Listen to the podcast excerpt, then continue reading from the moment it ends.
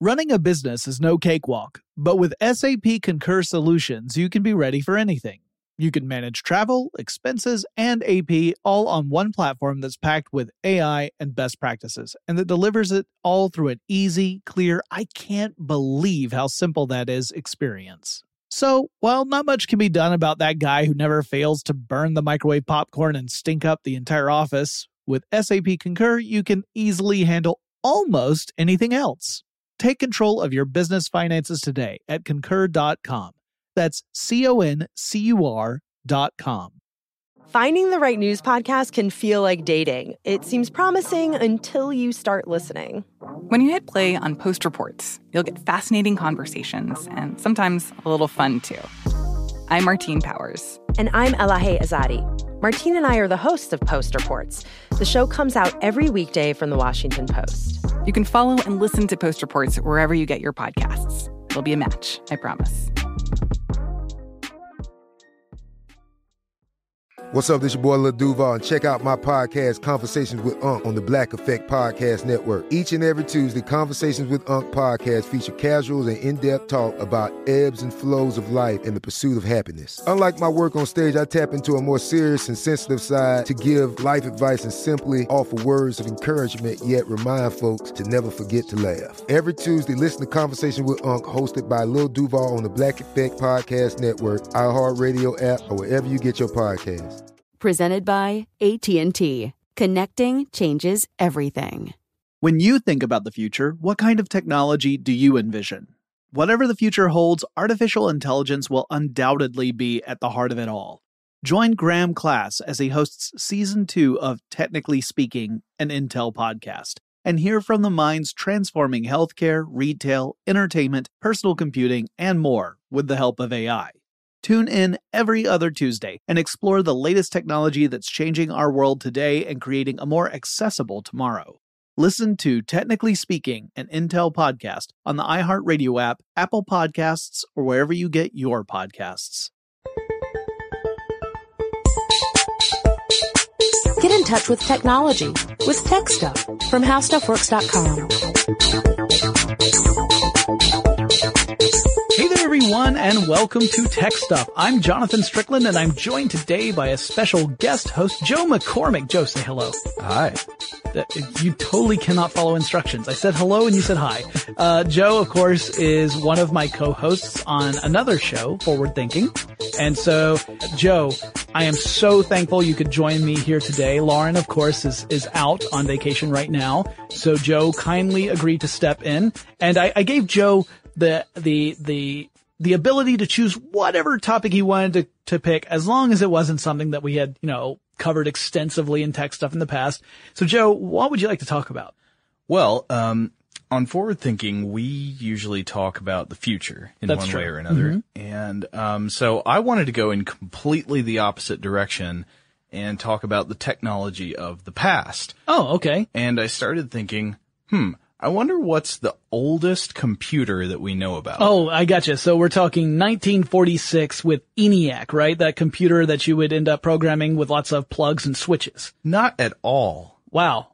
No. So wait, are you, you're saying it's older than that? Older. Okay, all right, well, fine. How about the 1942? That's the uh, Atanasoff Berry computer, or ABC, which was built at Iowa State College, which is now a university, obviously. But uh, it was uh, the there was a patent dispute actually that was uh, decided in the United States government about whether ENIAC or the ABC computer were first, and ultimately they said that it uh, uh, you could not have anyone to claim. Uh, they were the ones to invent the computer. That's the first one, right? ABC computer. No.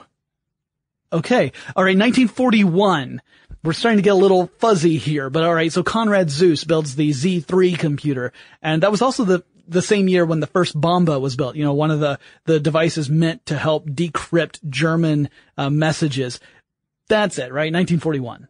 No. All right, 1939, George Stibitz completes the complex number calculator, the CNC at Bell Telephone Laboratories.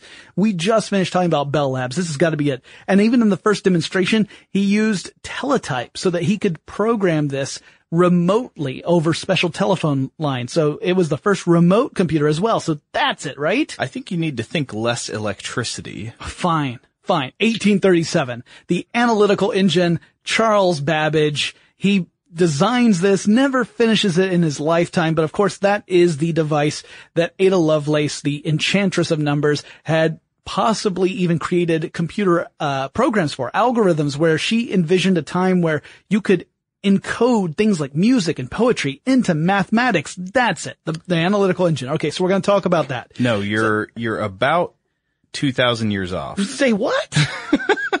not, not about, almost, but Yeah, about give or- 1800 give or years off. Okay. So what are you talking about? I'm talking about something that is called the Antikyth, Antikyth, Antikyth, oh, we're gonna have this problem the whole time. Oh, the- Antikythera No, the mechanism. Antikythera mess. Yes, the Antikythera mechanism, or also known as the Antikythera mechanism. yeah. yeah. It all depends on the or you know, which pronunciation you follow. But Antikythera seems to be fairly commonplace, so we're going to go ahead and use that one and probably switch off without even thinking about it. All right, I I know a little bit about this, but um. I guess before we talk about this mechanism, maybe we need to say what the heck is Antikythera. For anyone who is not familiar with the uh, the geography of Greece, you may not know this. This refers to a place. Yeah, it's an island in the Mediterranean Sea, and if you um, if you imagine you're looking at the Mediterranean, it's this small island that's between Crete to the south and the Peloponnesian Peninsula up to the north, so the mainland of Greece, and it's right there in the middle. Um, there's a bigger island just called Kythera, and this is a smaller one offset from it called Antikythera. So if Antikythera and Kythera were to collide, would- it would just destroy one another. Yeah, total positronic reversal. Annihilation. Yeah, yeah. Tell them about the Twinkie. So, uh, you know, joking aside, does that mean that this is where that mechanism was, was made? Um, no, probably not. This is where the mechanism was discovered. Oh, and okay. That's how it got its name. Gotcha. So someone was walking around Antikythera one day and they stubbed their toe and said, oh, what's this? And found the world's oldest computer. No, it's much creepier. Oh? Um, okay, so the story goes like this. Around the year 1900, there was a group of sponge divers who Right. were uh, off the coast of Antikythera, and they were doing their diving. I guess Yeah. whatever sponge divers do. They were gathering sponges. gathering sponges to wash all their dishes. Yeah, exactly.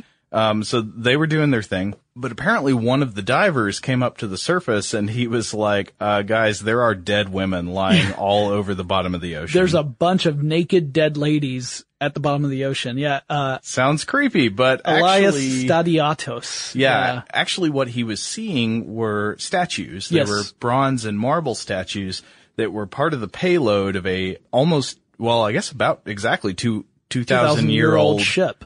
wreck Yeah. of a ship. Yeah. that was a Roman ship, a large Roman ship carrying a lot of cargo, much of it probably stolen or looted cargo. Right. We're talking at an era just around the time when the Romans were beginning to, uh, let's say incorporate the Hellenistic societies into their empire by Yeah. force. um, so it, it had all these Greek artifacts on Yeah. it. Yeah. And, luxury items, like really expensive stuff in the Greek world. uh, yeah. And so the idea is we don't know exactly what the ship was doing, but we think it was probably a ship that was returning to Rome from some destination, uh, in, in the Greek world. Yeah.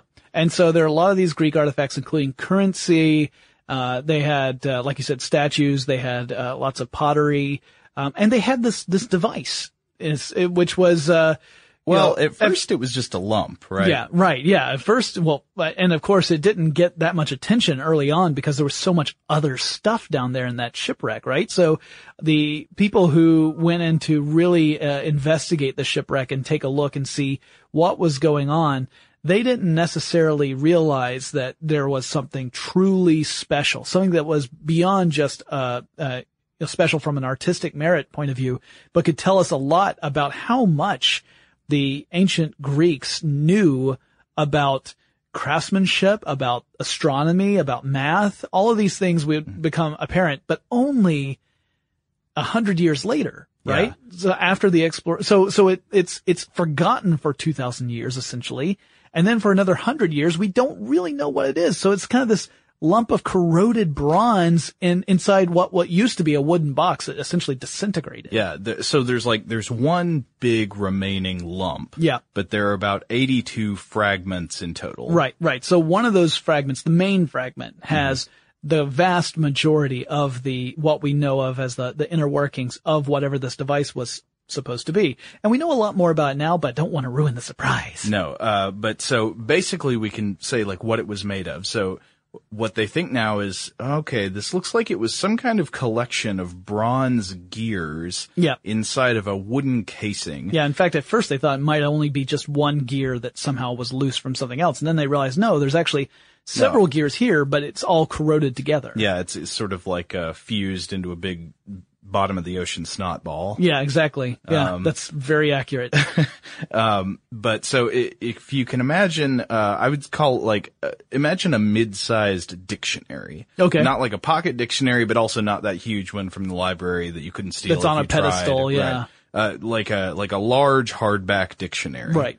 Um, and it's uh got a wooden casing so you could open that casing up and then inside you've got this corroded mass that uh that is all this gear formation Mm-hmm. now of course the wooden casing doesn't really remain except in rotted fragmentary Right. form Right. um but that's the basic mechanism we're dealing with and if you start to look at it you would see this one big gear um but you might wonder what does this thing do Yeah, and beyond that, I mean, before we even get to that, like, how old is this thing? oh yeah Because I mean, Well- we we figure that the shipwreck happened sometime around 85 BCE before Common Eras, because mostly because of the dates that we found. And I say we, but the explorers found on the currency. I found. Yeah, you know, sometimes Joe and I we get we get tired of working on stuff for forward thinking. We pop out to the Greek islands and then just go well, skin diving. amateur archaeology Yeah, you know, and uh, X, by the way, does mark the spot.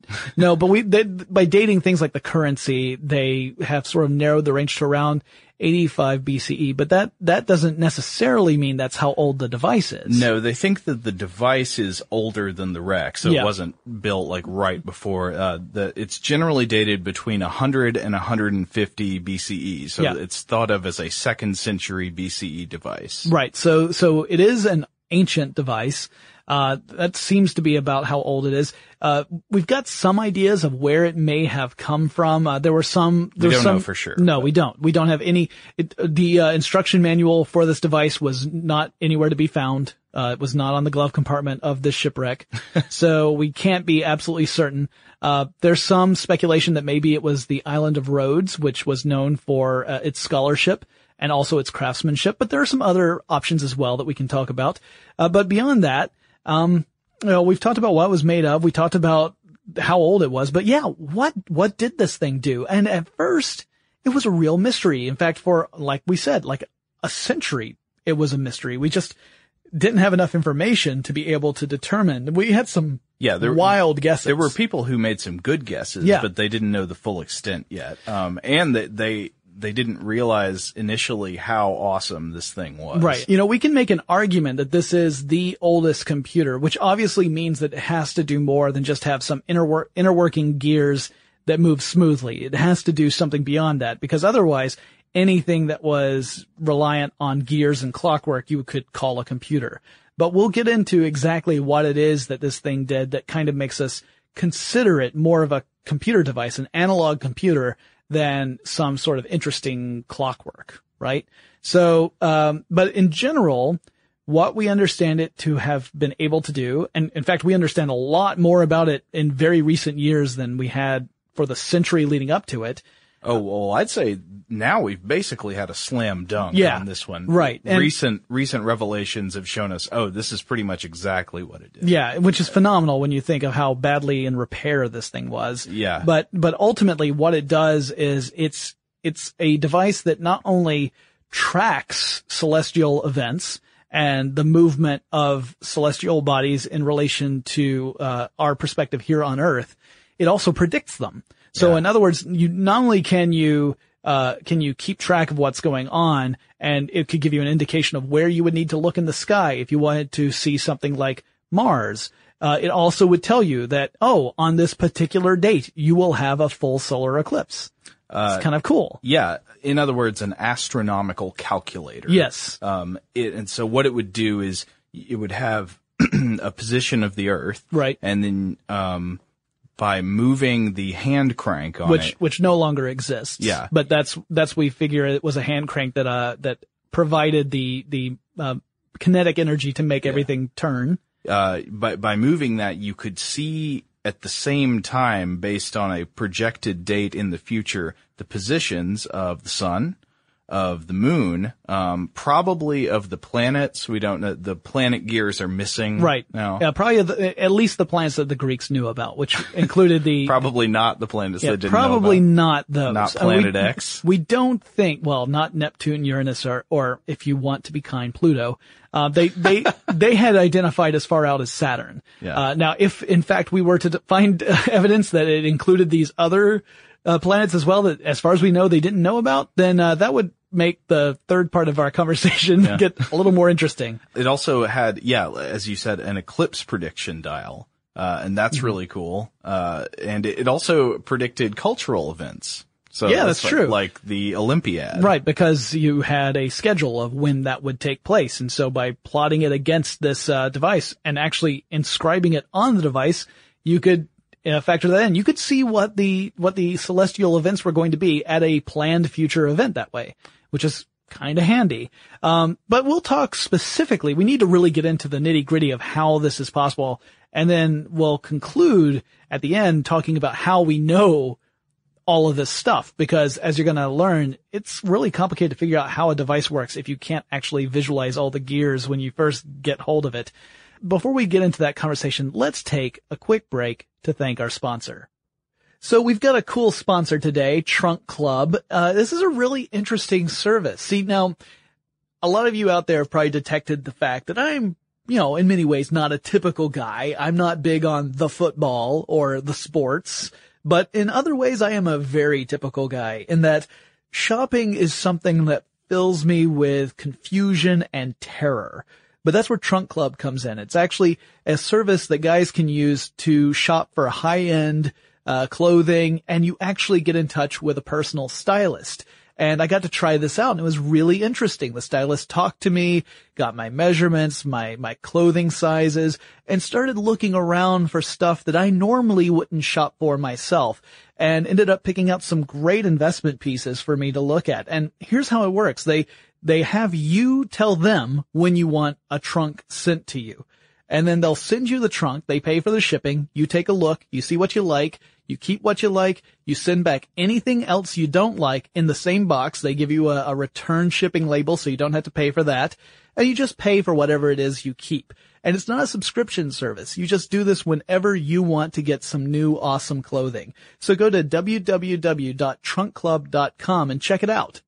All right, we're back. So let's talk about how this device actually tracked celestial events. Okay, so we, we know there are all these gears. There's a hand crank you turn. It moves things forward so that you can uh, look at what the celestial conditions are on any given date.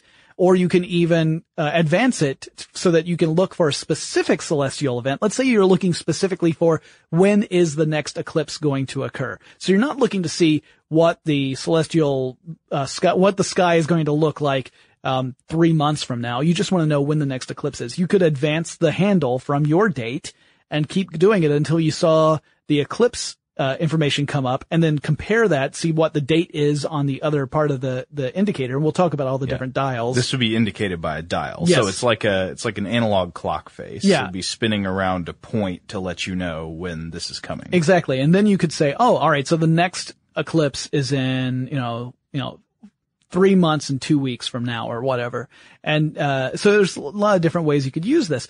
Well, um, there were about 30, 31 gears that we know of, probably at least 30 gears. Yeah. At Um, least more or at least 30, probably more. Rather. Though it's, I think, hypothesized that there were more to deal with the movement of the planets. Yep.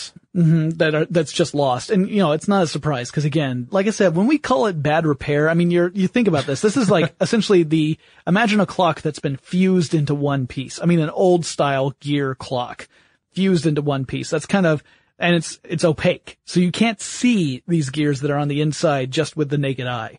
Uh, but we'll get into how we figured more about this in a little bit. But so you had all these different dials that would mark different events, uh, in different time spans, right? So you would have a dial that would be set up for, uh, for just regular keeping of, of a calendar year, but there were also dials that were more attuned to specific celestial cycles. So, for example, there might be a 19 year cycle that's represented by one dial. Another one had a, a I think a 75 year dial. And these dials were to refer to things that, uh, patterns that would repeat once you hit those time frames. So like every 19 years, this one set of patterns would repeat itself. So that's why they have these different dials to indicate exactly what's happening at exactly what time. Uh, the, uh, what I loved was the idea that there was one gear specifically devoted to showing the phase of the moon. Mm-hmm. So not only would you see the position of the moon on any given date, but you would also see what phase it was in, whether it was waxing or waning, a new moon, full moon, whatever. And, and, uh, I really thought that was very clever.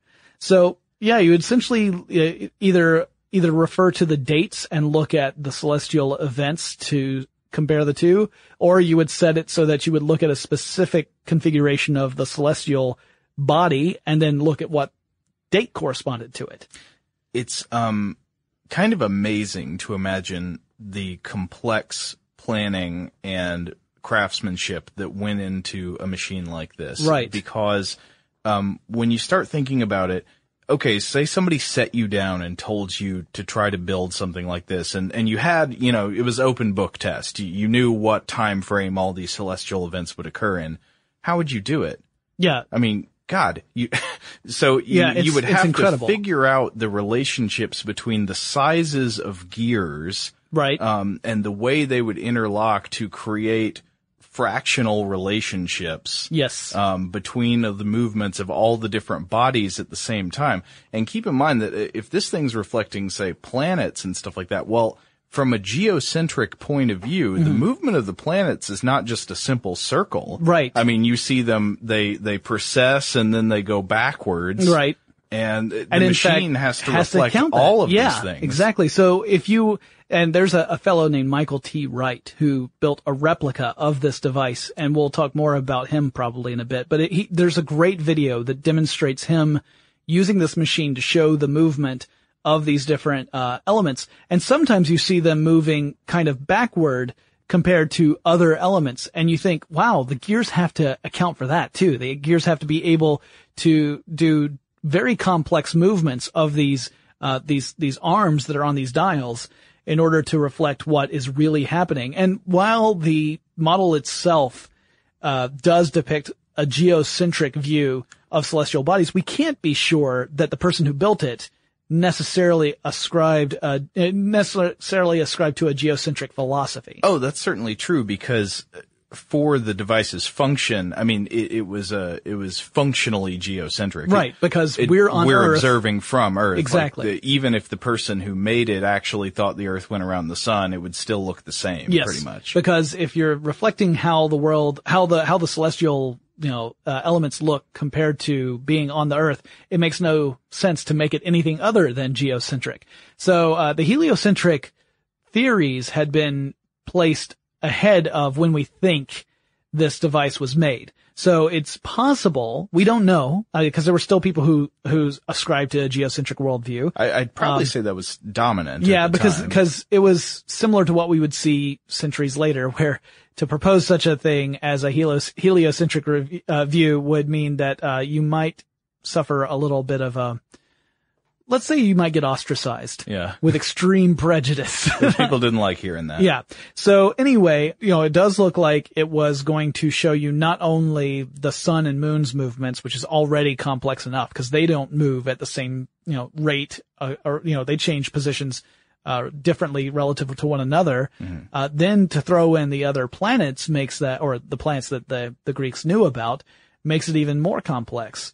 So here's the question. Does this count as a computer? I would say absolutely. I would say so too, and I- I've got a little argument here. Okay. Tell tell me what you think of Sure. it. So, um, I'd say the basic definition of a computer. A lot of times it's included that it's electronic, but let's take that part out and Sure. say, well, whether or not it's electronic, um, a computer is like an interactive machine that can, and these words often come up, store, retrieve, and process data. That's fair. Um, so it's like input, output, and processing. Right. And storage. I, yeah, I always think of it as something that can, uh, can take input, put it through some form of algorithm, meaning a set of rules, mm-hmm. and then give you output on the other side. And it's predictable. It's going to do that the same way, like assuming that you put in the same input and you're running it through the same algorithm, mm-hmm. you're always going to get the same output. Okay. So both definitions work very well together. Yeah, I'd say the biggest distinction is that today's computers we think of as being general use. Yes. So you, you have hardware that can compute,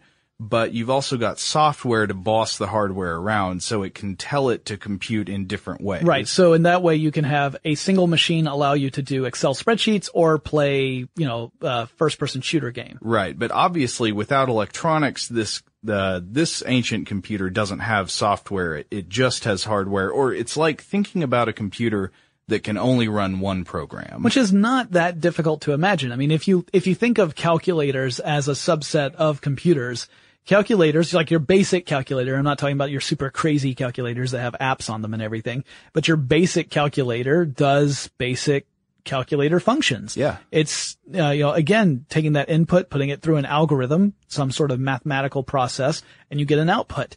Similar to this device. Yeah, so this device, it's like a computer that only has one job. Um, but within that job, I think it's definitely worth saying it's a computer because uh, it stores data. So the relationships between the astronomical pathways are represented by the mechanical math that's done between the teeth and the gears. So like the gear sizes themselves are sort of storing that data. Sure. Um, and then it takes input. You turn the hand crank to Mm-hmm. give it the input of the date you want to calculate. And then it gives you output. It's got the dials that reflect the computed values of the, of what you're looking for. And even as I have said before, you could do it the other way where you keep turning the dial until you get the configuration you were interested in and then you look at the date. yeah. Like, so it works in either sense and, uh, pretty phenomenal. I mean, it's, it, when you think about how precise you have to be to make sure you get this. And not only that, but just the huge amount of information you have to have at your disposal to even start in the craftsmanship of this thing. Mm-hmm. Because the the Greeks had a lot of in, of information about astronomy. Some of it they got from the Babylonians. Mm-hmm. So the Babylonians were known as very much interested in astronomy. The Greeks were as well.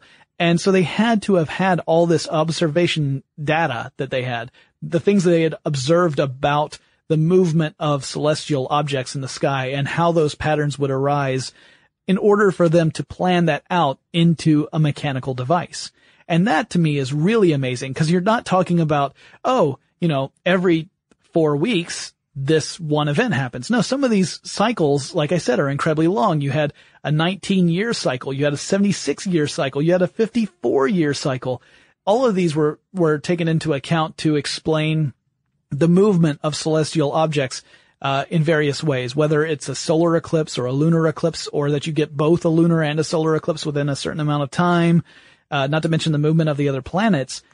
That's a lot of information that you have to have compiled before you ever cut into a sheet of bronze. Uh, yes, it certainly is. And, and even harder is imagining how you would begin to compute that data. when- Yeah. I mean, nobody, um, well, actually, this is a good question. Um, had anybody ever made anything like this before? Ob- obviously, we don't know for sure. Right. Well, we don't have evidence. This is the earliest existing device. In fact, we, we don't have any other devices to point to. Uh, and let's be clear, when we're calling it the earliest known computer, that, that doesn't mean we think that there's nothing that like this that could have come before it. Right. It just means the, it's the earliest one that we have. exactly That we know about. So, and we don't have any others. It's not like there are, you know, 20 other examples of this. In fact, if you want to look at for another object that's as complex as this one, you have to go about 1500 years further into the early Renaissance and look at the Middle East, China, and Europe for devices that start to uh, equal this level of complexity. yeah, However, these, uh, th- these historians of uh, mechanical engineering, they say this kind of stuff doesn't show up until late medieval clockwork. Right. It's like the 1300s. Yeah, at, at the earliest. Yeah. So when you take that into account, you think, well, you know, is this, is this an anomaly? Is it a one-off? Did some mad genius come up with this? But if you, if you were to actually carefully examine those gears, and we'll talk more about how people have done that over the last decade or so, if you were to very carefully examine them, you would see that they appear to have been made flawlessly. Like there were no mistakes. Uh, it, you know, a lot of experts have said that if you were to build, say, a clock and it's your first clock, it may be a functional clock, but if you were to look at the clockwork, you might see where there were mistakes that were made and then corrected for later on.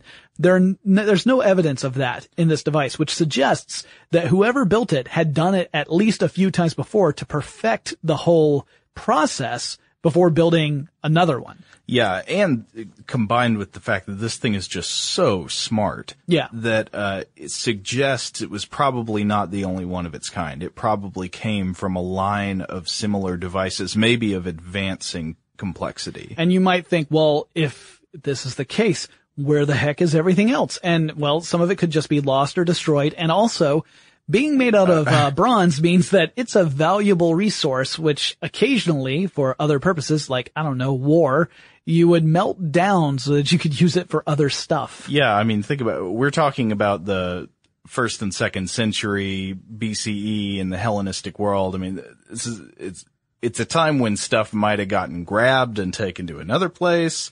Melted Uh, down yeah. or just lost, just, yeah. like just like this one was lost. There's a In lot fact, of stuff going on. If you look at, uh, and uh, we should mention this, uh, stuff you missed in history class, another, Oh, yeah. a sister podcast, they did an episode on this same topic. Fantastic episode. Highly recommend it. You should definitely go listen to it. Um, but one of the things they pointed out was that if you look at bronze statues from that era, there are very, very few of them. And I think like nine out of 10 came from shipwrecks because the ones that were left on land more frequently than not had been melted down for other purposes. So it's, it's one of those, y- there was not necessarily a sense of permanency in this time of the world. Okay, so we don't have like uh, in terms of archaeology uh, another device like this from the time. Has anybody ever described a device like this from the time? Uh, that's a good question. Do you have any actual information on that? Because Well- when I was looking for it, I was, uh, it seemed to me at the time that everyone was absolutely shocked by this device because it didn't seem to have any kind of, uh, to, sho- shocked to the point where they were wondering if it was perhaps a hoax that maybe someone had planted this thing and it was a fake. But, but it may be that there are, uh, sources I'm unaware of. Do you know any? Well, I think there are ancient descriptions of orreries. Okay. Uh, so those are uh, wouldn't be exactly like this, but uh, sort of ancient models of the movement of the planets. Interesting. So it, yeah, and of course we do know that there were philosophers who had described uh, the very motions that this device enacted. That it, that you know, they were they were just describing it for uh, scholarly purposes, and this device would show that in action if you were to move the handle. Well, here's an interesting question: Who built this thing? Yeah. Uh, Where did it come from? We don't, we don't know, uh, is the short answer. We have some suspicions. Uh, sometimes the name Archimedes gets thrown around there. Yeah. Um, so one clue is just that Archimedes, he, he was around, you know, a century before this and he was a genius inventor and uh, or at least we assume so. Some of his inventions we cannot actually be certain were ever built, but sure. Oh, come on. He built a death ray. Just, okay, just admit fine, it. fine. He, built, a death ray Uh, okay. Probably. and a giant maybe arm, not. a giant arm that would upset uh, besieging ships. I want to believe. I, I understand. Okay. So, uh, well, i- is that the only evidence that it might have been Archimedes? Well, no. Archimedes, as you might remember, was from, uh, he lived in Syracuse. Yes. In the, Which is unfortunate. Yeah. uh, well, unfortunate for Archimedes. Yes. Uh, he lived in Syracuse and an interesting fact about the device that we discovered later is that, uh, okay, so the device has inscriptions all over it. Very faint inscriptions. They're hard to read because of all the corrosion from the thousands of years. Yeah. But, uh, what they discovered was, oh, okay, actually we can make out some of these with some of this imaging we're about to talk about, uh, Yeah. in the next section. And it's, uh, in Koine Greek. So that was sort of like, Koine Greek was the lingua franca of the, uh, Hellenistic world. Mm-hmm. You know, people spoke it all over the place, but the calendar that was represented on here Right. reflected the kind of calendar that would be used in the Ionian area, which would include Syracuse. Right. So that, that gives at least some, again, circumstantial evidence that perhaps Archimedes could have been involved in this. Then again, Archimedes probably died too early to have made this particular device. Yeah, due to an overzealous soldier. We know he died in, uh, I think, uh, 212 BCE. Yeah. And the device was made in the Prob- second century. Yeah, probably late- sometime between 150 and 100 BCE. So, Right. Uh, so yeah, that does put he- some. he, died too early to have personally made it. Right. Maybe he made an earlier one. Yeah, and that's one idea is that it could have come out of a sort of uh, a Syracuse-based school of Archimedes. Yep. Maybe like And again, the island of Rhodes is another example that people have have uh, per- presented, saying that they were very much uh, on that island. There was a, a scholarly center that was devoted to astronomy, and that they also had craftsmen who worked in clockwork type devices. So it's possible that it could have originated from that area.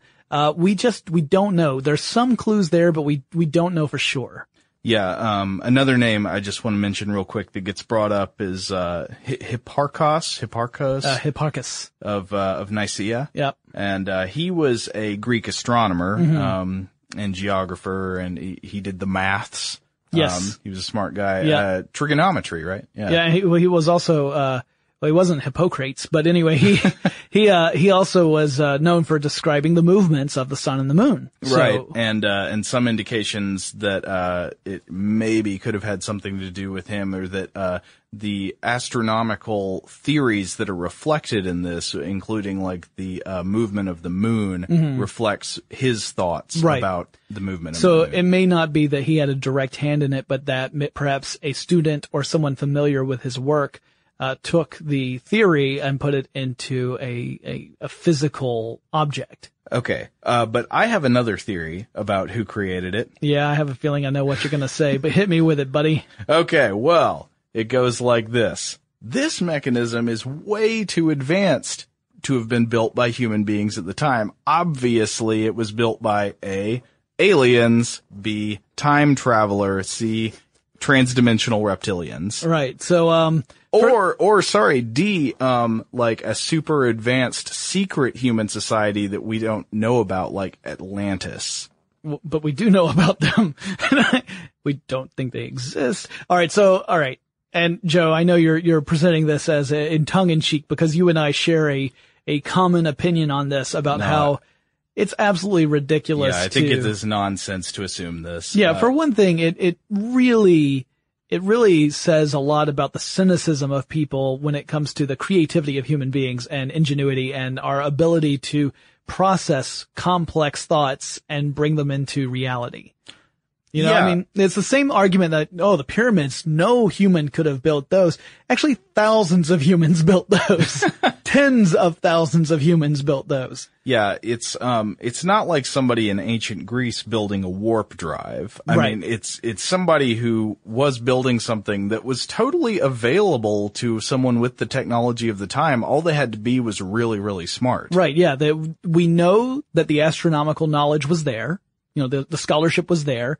Uh, we know that the uh, bronze working was there. We know that people, there were craftsmen who Well, could, generally it wasn't as good as this. But right, but there were craftsmen who could create incredible works Yeah. Um, out of bronze.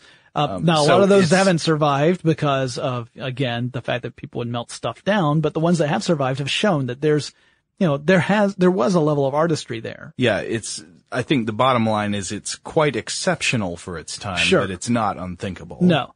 And so, uh, we are discounting the, uh, the alien slash time traveler slash reptilian Also, whatever. I mean, if it was from aliens, you'd think that you know it would uh, reflect a, a little more complete astronomical knowledge. You- you it might think- be electronic or something. you would think also it wouldn't be geocentric. Yeah.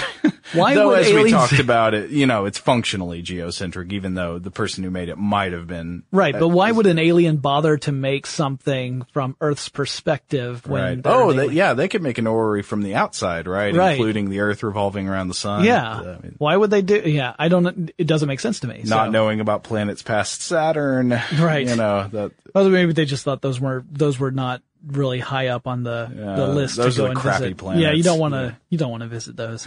yeah, so I think we can discount the whole alien hypothesis. So uh, we've got more we want to talk about. Exactly, we want to we want to cover how it is that we actually know this stuff. But before we get into that, let's take another quick break and thank our sponsor.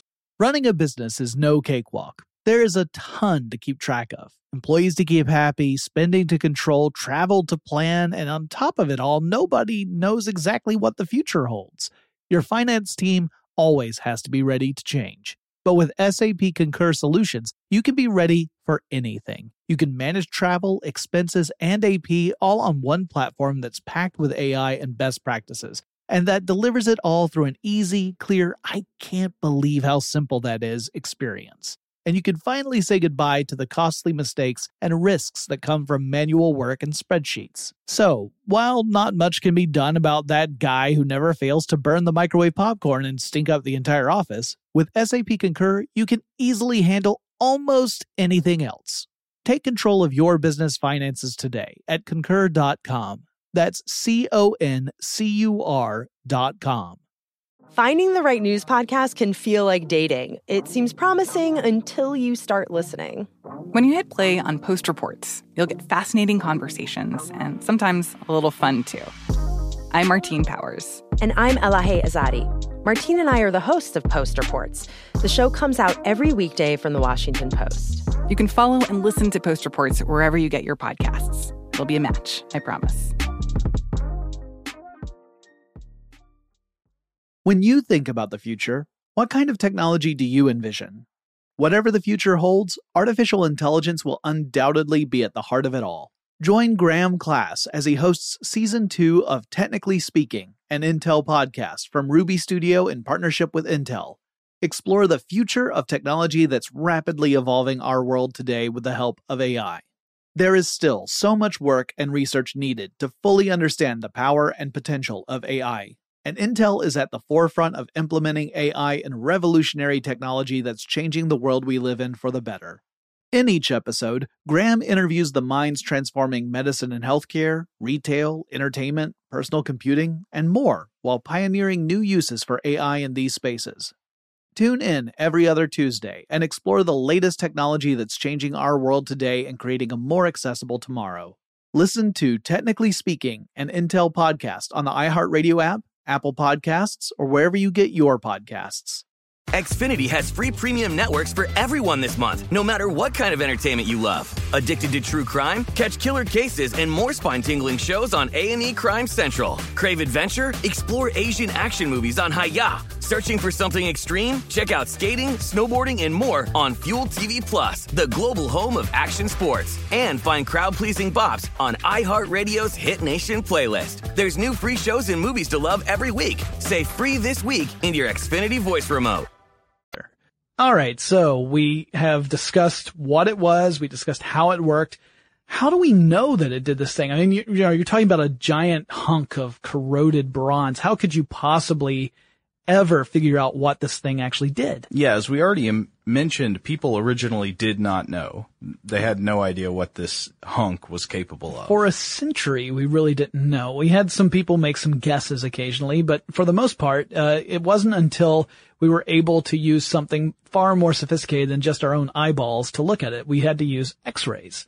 And with the x-rays, initially, uh, the x-rays showed that there were lots of gears inside this hunk of corroded bronze and that they were connected in some way. But those early x-rays were not perfect. Mostly they, due to the fact that you couldn't tell depth with it. So you couldn't see how the gears were connected. It was like a mass of gears, but you weren't sure where, where they were in relation to one another. Um, but enter something called 3D X-ray. Yeah, where you start, computerized tomography. Yeah, you start CT scan, scan. yeah, scanning it from all different angles using different approaches. Did you, did you come across the, uh, powerful X-ray machines called Blade Runner? No, I didn't. Yeah. Whoa. Yeah. So Blade Runner X-ray machines. All right. They use lots of different X-ray machines throughout the study of this device as we began to learn that this was far more important from a historical perspective than anyone had, uh, had thought leading up to this. I mean, everyone was thinking that these other artifacts were really important and this other thing was a curiosity. But as we learned more about it, we realized, whoa, this thing is amazing. Uh, well, the, the various x-ray devices we use showed more of the relation of all these different gears. So we got to see how they were laid out inside this hunk of corroded bronze. But the Blade Runner device, all right, so it, it was an X-ray machine that was designed to, to look for tiny cracks in turbine blades. That's what the original design of these machines was for. And to tell whether or not you're a replicant. Also to tell whether or not, yeah, it would ask you if a turtle is on its back, what do you do? Why doesn't the mechanism turn the turtle over? Yeah. Uh, so anyway, it would look for these tiny. It was designed so that you could detect the tiniest of cracks in turbine blades, so that you could do maintenance before a catastrophic failure. They used it to look at this device, the Antikythera, Antikythera device. We, I keep avoiding saying it so that I don't fall over myself. Let's say it three times together, Jonathan. All right. Antikythera, Antikythera, Antikythera. Okay, so the Oh god, it's a demon. it's this Greek demon. coming Right, uh, that's fantastic. All right, like, now you have to say it backwards. No, um, so the Antikythera device, the Blade Runner thing, it, it looks at it and it actually is able to see because it has such uh, precise measurements. It's able to to to distinguish what the tiny, shallow carvings are on those dials. That's how we were able to read the words. Oh, the inscriptions. The inscriptions, yeah, Okay. because some of them were just very faded already, even before you talk about the corrosion e- effort in there, or element in there, I should say. And the Blade Runner X-rays were able to measure these very tiny changes in the surface of these different dials. And that's how we were able to see what the writing was and thus able to really, um, uh, translate it and figure out what this thing actually did. And that's how people, once they started reading it, once they started being able to read the, the writing, it became clear that this was a far more sophisticated device than what what predecessors were thinking. Like, even the earliest guesses were things that uh, probably can predict solar and lunar movements, or maybe it's some form of calendar. But it it no one was really aware of how sophisticated it was until we were able to take this closer look. And I think it's pretty phenomenal what we've learned about it so far. Like those shallow engravings have told us pretty much everything we need to know about its basic function. Mm-hmm. And uh, that's how we're able to draw some conclusions, including the conclusions that led Michael T. Wright to build his replica of the the device to the point where uh, he's got a working replica. Uh, it it uh, as far as we can tell, it's uh, as accurate uh, to the uh, original as we can possibly get. Uh, yeah, you should look this up on YouTube and see it because it's not just a model. I mean, it is a working replica. Yeah, he- he, he- built the machine. He he used very similar methods as to what the ancient Greeks would have. He used the same sort of dimension of gears. Uh, you know, keeping in mind that we don't, he's working from an incomplete model, even with our very, very sophisticated techniques these days. You can't see what's not there, right? There's still some missing pieces that we don't really have, you know, he was able to recreate it based upon what we think the device was meant to do, and his works. Yeah. And it, the videos are amazing. When you watch the, just the minute movements of each of these pieces in relation to one another and think of how complex this is, it's mind blowing. It's, well, and it's also, it's a, it's a gorgeous device. Yeah. You know, it's just, it's a beautiful device. You would look at it and you might think originally, if you were just to glance at it, you might think it was either a really weird clock or maybe some sort of navigational equipment for like a ship or something just because you've got bronze and wood there. But, um, yeah, once you get a deeper understanding of what it is, it's pretty, pretty nifty. I think the the replica was made with uh, brass instead of bronze. I think you're right. I think it was brass instead of bronze. So yeah, even more ship like than with uh, the brass and, and wood uh, combination. Yeah. Uh, there's recent scholarship going on with a project called the Antikythera Mechanism Research Project. Yep, that's a collaborative project between lots of different uh, research organizations and individuals. Uh, yeah, there's a mathematician named Tony Freeth, and uh, he's uh, been using uh, imaging technology to uh, get to the bottom of questions that remain about the mechanism. Yep, uh, they the the group, the research group, was founded in 2005 and has been extremely active. Yeah. Uh, they have sponsored several museum exhibitions throughout the world. I think right now, as of the recording of this podcast, uh, at least some of the device is on display in uh, in a, a museum in Athens. Uh, but I believe that ends in January 2014. Yeah, it's the uh, it's an exhibition called the Antikythera Shipwreck: The Ship, the Treasures, and the Mechanism, and it's at the National Archaeological Museum in Athens, Greece. Yep. And so that, of course, has more than, than the device itself. It also has examples of the other stuff that was found in that shipwreck, uh, which, by the way, people have gone back to that shipwreck and, and found more things around it since that initial 1900 discovery. Um, and so there's there there's also been a lot of uh, symposia that they've held. Uh, they've had a lot of gatherings where they they combine research and they publish that research. There's lots of information on their website about the device and the circumstances around its discovery and just the process of discovery as we used more and more sophisticated uh, techniques to examine it. And it's really a great resource. I, I, highly recommend visiting that website. I'll link to that on our Facebook page and Twitter handle, uh, so you guys can see it because it's pretty neat stuff. I mean, it's um, you know, I, I I really enjoyed reading about the process they went through uh, as they would learn more and more. And of course, that hasn't finished. In fact, there's there's one thing, one question besides who built it that we don't know the answer to yet, which is why did they build it? Like, hmm. why is it? Was it what what was the end purpose? Was it a, a scholarly tool? Was it so that they could uh, create, you know, specifically plan out events to coincide with celestial events, so that perhaps it was a political tool. You know, maybe yeah. if uh, if an eclipse is seen as a bad omen, you may want to avoid planning some big event around an eclipse just so that people don't think that the event itself is cursed. I mean, it's, it, oh, I, am sure in the ancient world you could probably get some amount of power just by being able to accurately predict eclipses. Yeah. Yeah. And that's another possibility. It could just be religious power or political power. We don't know. And it's possible that as much as we can learn about this device, maybe we never really figure out with any degree of certainty who built it or why it was built. In fact, I'd be amazed if we ever are able to figure out who built it. That would be phenomenal to me. Uh, unless someone's like, oh, look here, there's an inscription on the bottom. Johan from Sweden. What? That would, that'd be a big upset. Yeah. but I, not that I think that would ever happen.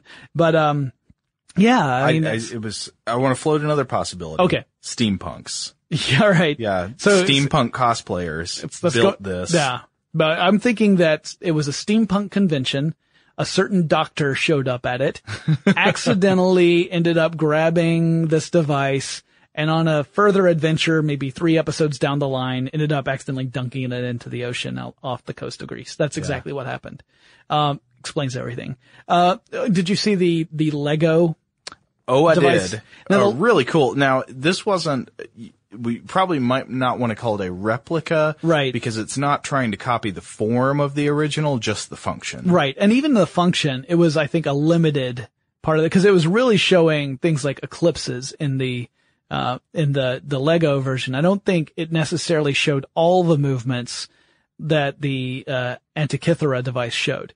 Uh, because I was, when I watched the video, it's like, this is really clever because it would show you the, the date and uh, when the, the next eclipse would occur, whether it was solar or lunar or both.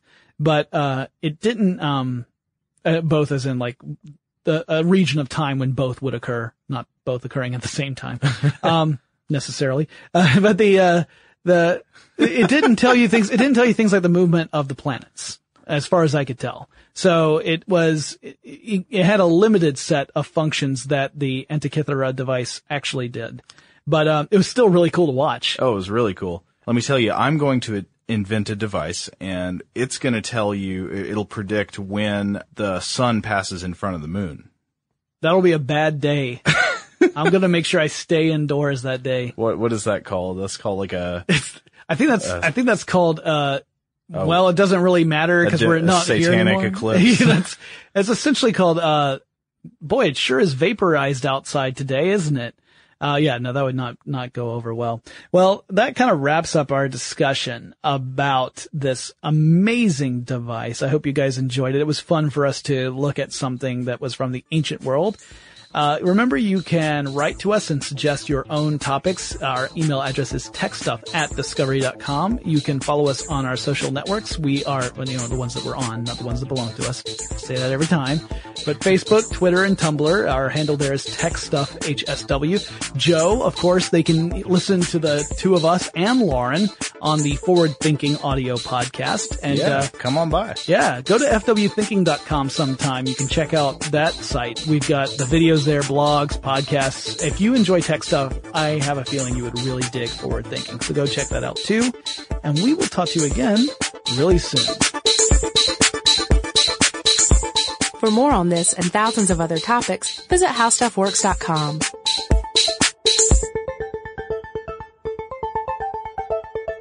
Running a business is no cakewalk, but with SAP Concur Solutions, you can be ready for anything.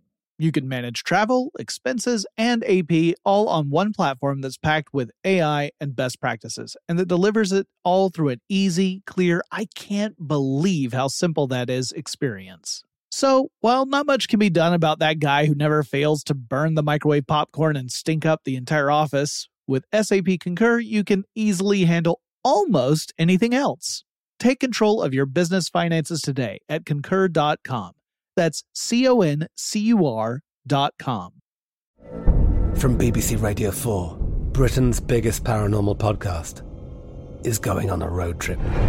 I thought in that moment, oh my God, we've summoned something from this board. This is Uncanny USA. He says, Somebody's in the house, and I screamed.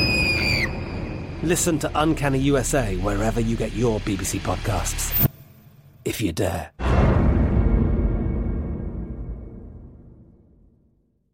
Xfinity has free premium networks for everyone this month, no matter what kind of entertainment you love. Addicted to true crime? Catch killer cases and more spine-tingling shows on A&E Crime Central. Crave adventure? Explore Asian action movies on Hi-YAH. Searching for something extreme? Check out skating, snowboarding, and more on Fuel TV Plus, the global home of action sports. And find crowd-pleasing bops on iHeartRadio's Hit Nation playlist. There's new free shows and movies to love every week. Say free this week in your Xfinity voice remote.